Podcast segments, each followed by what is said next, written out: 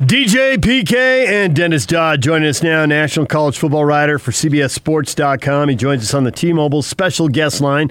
T-Mobile and Sprint coming together to build the best wireless company around. Visit T-Mobile.com for online services and local store availability. Dennis, good morning. David, Patrick, how are you guys? We're doing all right.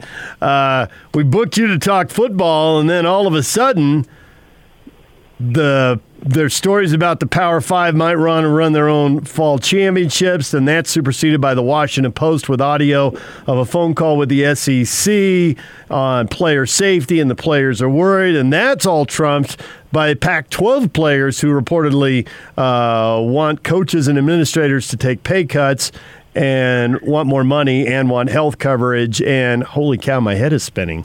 What do you make of this weekend? I don't know. Where do you want to start? anywhere, anywhere yeah, you really. think you got a little info, because as a national guy, you can get people on the phone that a lot of people can't get on the phone. Yeah, I, I spoke to one of the um, Pac-12 players last night, and just asked him to explain things and and how this started. And I also talked earlier in the day to Ramogi Huma, who's the activist um, out of Southern California, who, who uh, unlike other times, he didn't start this. These players came to him and, you know, one of the ideas, how do we do this? And it manifested itself, as you saw yesterday in that Players Tribune post, um, a press release where the where I, I called it a manifesto. It was, you know, if indeed there are hundreds of uh, Pac-12 players involved, that would suggest they have the leverage and power to, you know, boycott or not play the season. And the, the guy I talked to last night, Jaydon Grant, defensive backs from Oregon State say they're absolutely united in that. I, I did, and I did ask him. I said, you know, it's it's a bit of a big ask for the Pac-12 to give up 50 percent of its revenue and some of this other stuff. And he said, yeah, it's a big ask, but we think, you know, we think it is deserved um, at this point. You know, they're sick of being.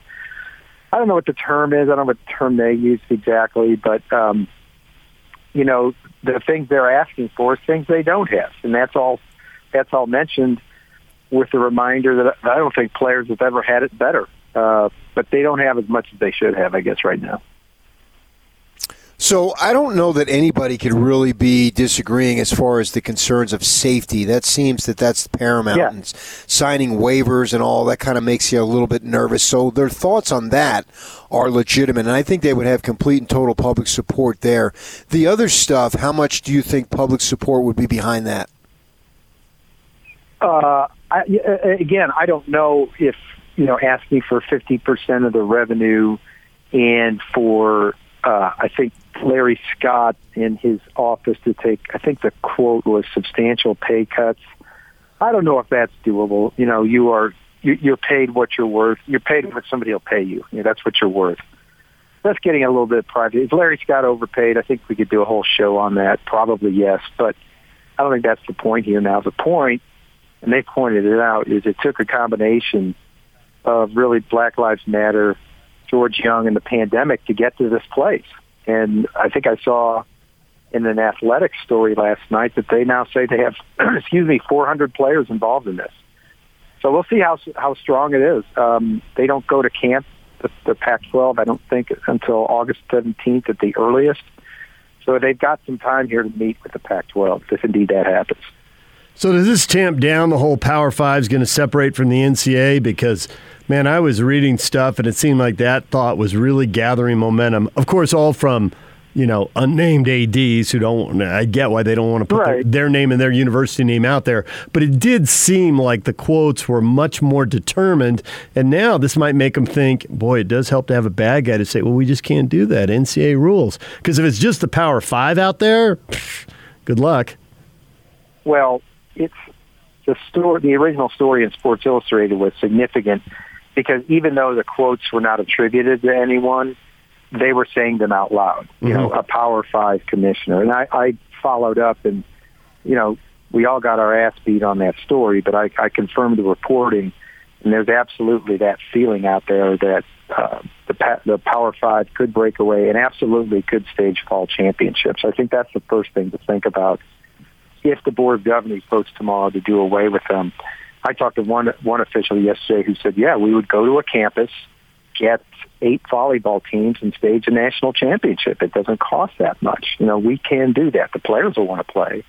Um, but there's so much at work here, guys. You know, you you've got the fact that um, you know the the Power Five is trying to restrict the players and NIL, um, and yet you know would have the money to stage these championships. Uh, the other thing, as I said, the reporting's accurate. The the animosity between the Power Five and the NCAA has been growing for some time to the point that now they're really frustrated at the lack of leadership, the lack of direction. Um, really, all we've gotten out of the NCAA and this whole thing are some kind of wacky statements from Mark Emmert, who, you know, who will just come out of nowhere and say, "Oh, I don't know if the season's going to start on time." Well, by the way, Mark, it's not. You're not going to have a damn thing to do with it. You know, it's going to be these schools who decide when they're going to go, and then, uh, you know, the the drug testing, while noble, it's just recommendations, and a lot of people criticize that it's only once a week. I think you're seeing in other sports, uh, you know, baseball's testing every other day. Look at the pickle they're in. And there's going to be an outbreak probably by the middle of this month when students start coming back to campus with just students interacting with each other. So that's not going to be a good optic on football. Do you see if they have some type of uh, separation that there have been a lot of calls for a some form of uniformity with a commissioner of the sport of college football? Is that no. something that you see as any form of possibility? No, these guys can't even agree on how many conference games they're going to play. How, how do you expect right. them to follow one single leader? I mean, I, I think the message is what the message was. It's not so much that, you know, the Power Five is going to separate right now. It, it, it's been a gradual process anyway since the autonomy vote in 2015. But just the mere fact that they can, that they're rattling these sabers saying, you know, you better not do this or else. Um, you know, I, I don't know if it'll happen. I think they'll get their way. I think the Board of Governors will either not take a vote on this or vote to stage the fall championships or just separate things and, and cancel Division Two and Division Three. And hey, the rest of you guys can can power ahead any way you want. You know that includes the FCS football playoffs. Um, obviously, they don't control the FBS. That's a contract between the, the teams, ESPN, and the college football playoffs. So that'll go on if they can. But I, I just think the message is no. There's not. People keep asking that. I, I got great candidates, but they're never going to be approved. I mean, look what the Big Ten did last month. Completely off the reservation. Went and, oh, we're going to do conference games only. I can't tell you how how mad some of these commissioners were at that. Um, so you're not, you know, in TV negotiations. Are you going to tell the Big Ten it can't earn $50 million a year and everybody has to be uniform? Absolutely not. So that's not going to happen. Dennis Dodd joining us, national college football writer for CBSSports.com. You know, it seems a long way away, but it is a lot of money to a lot of schools. If the Power Five is indeed pulling away, does that create two postseason college basketball tournaments? Neither which of one could command the attention that the first one did, but football's so big and basketball is so secondary, it doesn't matter. Because it seems like the group of five and everybody else, that wouldn't have the power brokers you need. And the Power Five wouldn't have the just the charm and the size and the the, the magic that the current tournament has. It seems like it would just wreck it. I think I think this thing could take many shapes. It's already taken many shapes. You've seen from the budgetary shortfall since the tournament was canceled, the further separation of the group of five and the Power Five in, in, in perception only. And look at Akron's teetering on the brink of being a university. They may not be here next month as a university you can imagine what's going through their minds. That being said, no, people think of this as them. Well, this, how are they 65 teams? Are they going to play each other every Saturday? No. They'll still play those teams. They need those teams to fill out their schedules, and those those group of five need need the money from the guarantee games, at least in football.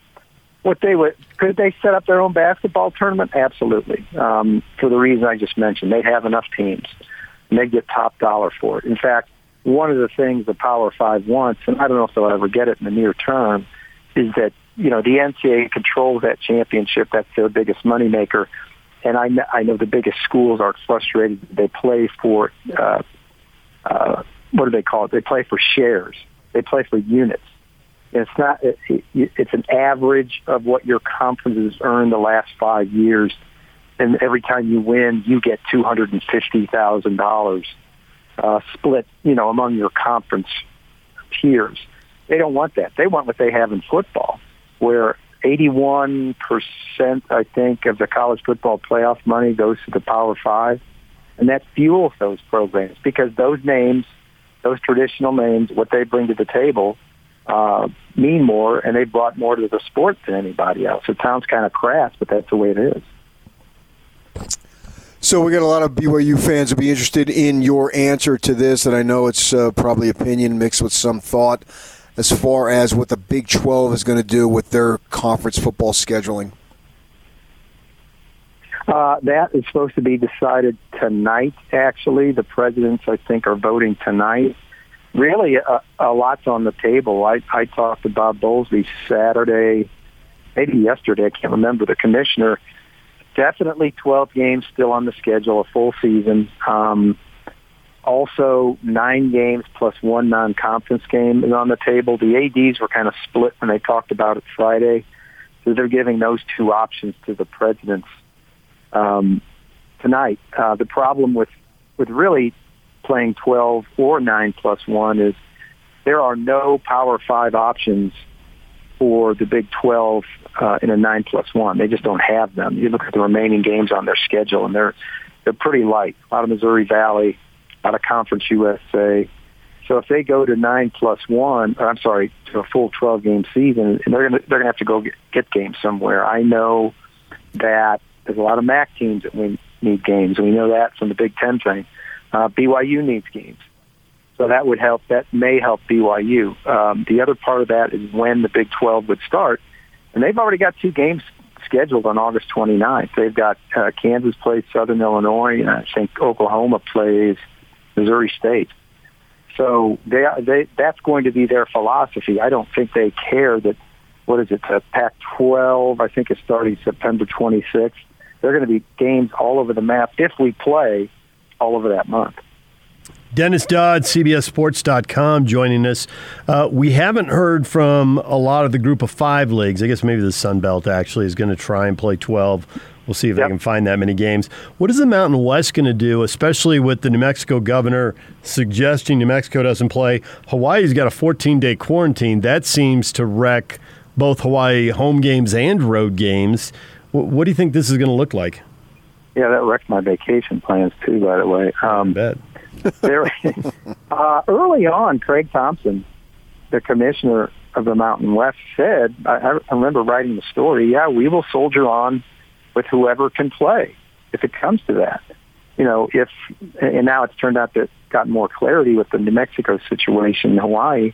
If they can only go with 10 teams, then they will go with 10 teams and figure it out. So, and I, I think by the time that this is all over because the, group of five are all going to take their cues now from what happens with the Power Five. You probably end up with conference games only. I don't know that for sure, um, but there, you know, there's something to be said for sort of keeping it, keeping the games within a quote unquote bubble. Now that's not possible in college, because especially out west, there are no bus, there are very few bus games. You know, Colorado State, Wyoming is a bus game. Um, uh, the Big Ten is, goes from Nebraska to the Atlantic Ocean. But you're, if you're in, a, in conference only, you're operating under the same testing procedures, um, same protocols every week. I think the Power Five have already agreed that they will share test results no later than 24 hours before game time, which to me is ethically sound. I think the other conferences will go to that. But I think the other leagues will probably be forced into doing conference games only just because there's so few opponents out there. What you make of that story that we saw? Yes, right now. Right. Yeah, I think that's that's where we're all at. I understand that and appreciate that perspective. Last week we saw this story of the Pac-12 basically paying the LA Times to write favorable stuff. Did that blow you away? yeah, that, you know what? That might be of all these stories in the last week. That might be the most incredible and outrageous because I, just as a member, as a journalist, the part that hit me was, okay, it's it's it's dumb and stupid enough to try to buy coverage. It, in what world does a hundred thousand dollars affect the bottom line of the LA Times in any way? You know, you know what I'm saying? Oh yeah, we need this hundred thousand yeah. dollars, so we're gonna, you know, we're gonna assign an intern who's been groomed to do this to cover the Pac-12. By the way, that's what you should be doing anyway. You know, forget about taking money for in exchange for advertising. Um, so that that was the most outrageous thing. Who in, who in command there at the LA Times thought that was a good idea? It almost, you know, of all the missteps the Pac-12's made, I guess I wasn't that surprised because they're do- so desperate for positive coverage. But it was a black eye for everyone. It was horrible. So, somewhere in this, maybe there could be some actual sports news instead of all this business yeah. news. Uh, is there any? Does it look to you like the grip that the top, you know, four or five teams have on the sport can be broken? Or assuming there's a season and a playoff in whatever time frame, should we just start penciling in Alabama, Georgia, Oklahoma, Clemson, Ohio State? Is it really five or six teams for four berths? Yeah, it, it, it really is. Um, you know, if it's mostly conference games only at the top now, so maybe there'll be some more competition, but the schools you just mentioned have separated themselves so much in their own conferences and college football that, yeah, I, I can't see past those six or whatever it was. Oklahoma's won, I think it's five straight Big 12 titles. Ohio State, I don't think there's enough made of that. They're they're like the Clemson in the ACC. The Big Ten's better than the ACC, but it's hard to it's hard for anybody to even get close to Ohio State. By the way, it's going to get a lot harder for people to compete. He, you know, uh, Ryan Day is taking off. Um, Georgia, besides having a hundred million dollars in reserves to get through this thing, is doing great. That you know they've already won an SEC. They've already been to a national championship game, um, and now you know their quarterback situation looks really really good. And Kirby Smart's a heck of a coach. So I no, I I think those names you mentioned, you can probably pencil them in for the playoffs if we get that far. It's going to be more the same, really, for years. I mean, they they've mastered whatever it is. They've got the secret sauce that's got them head and shoulders above everybody else. Nick, how about Nick Saban in recruiting? Second in the country at four, four or five stars at age 69. I mean, I I dived into that the other day, and he's got. I want to say they've got four players in the top 15 and a bunch nine in the top 50 at their position. Or it, it's unbelievable what he does with no quarterback. They're set at quarterback right away. And still has to find a quarterback. Is Oregon even close to getting into that? I mean, we hear Oregon pulling away from the Pac-12. Read a lot yeah. of good stuff about the recruiting, but that's a whole nother level to get to. Yeah, no, I, I, I don't know about separating themselves uh, in the sense that Ohio State is separated in the in the Big Ten. But I, I do say this: I think uh, Oregon is the flagship program of the league right now uh, because Mario Cristobal has done a very short period of time. You, you mentioned recruiting um, and instilled a philosophy there where if you really watch them, they play more like an SEC team than anybody else.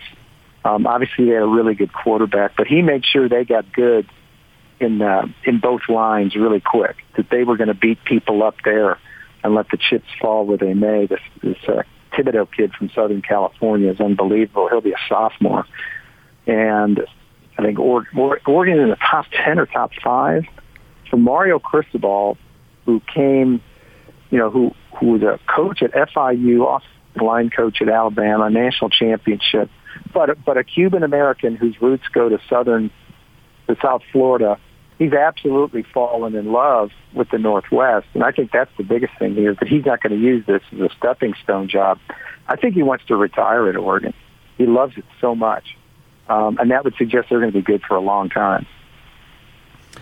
Well, Dennis, we appreciate a few minutes with uh, multiple crazy stories breaking around the country. Thanks for coming on and, and trying to make sense of it, even though, you know, who knows what's coming next. So well, know, we don't know what's coming next. Thanks, guys. I appreciate it.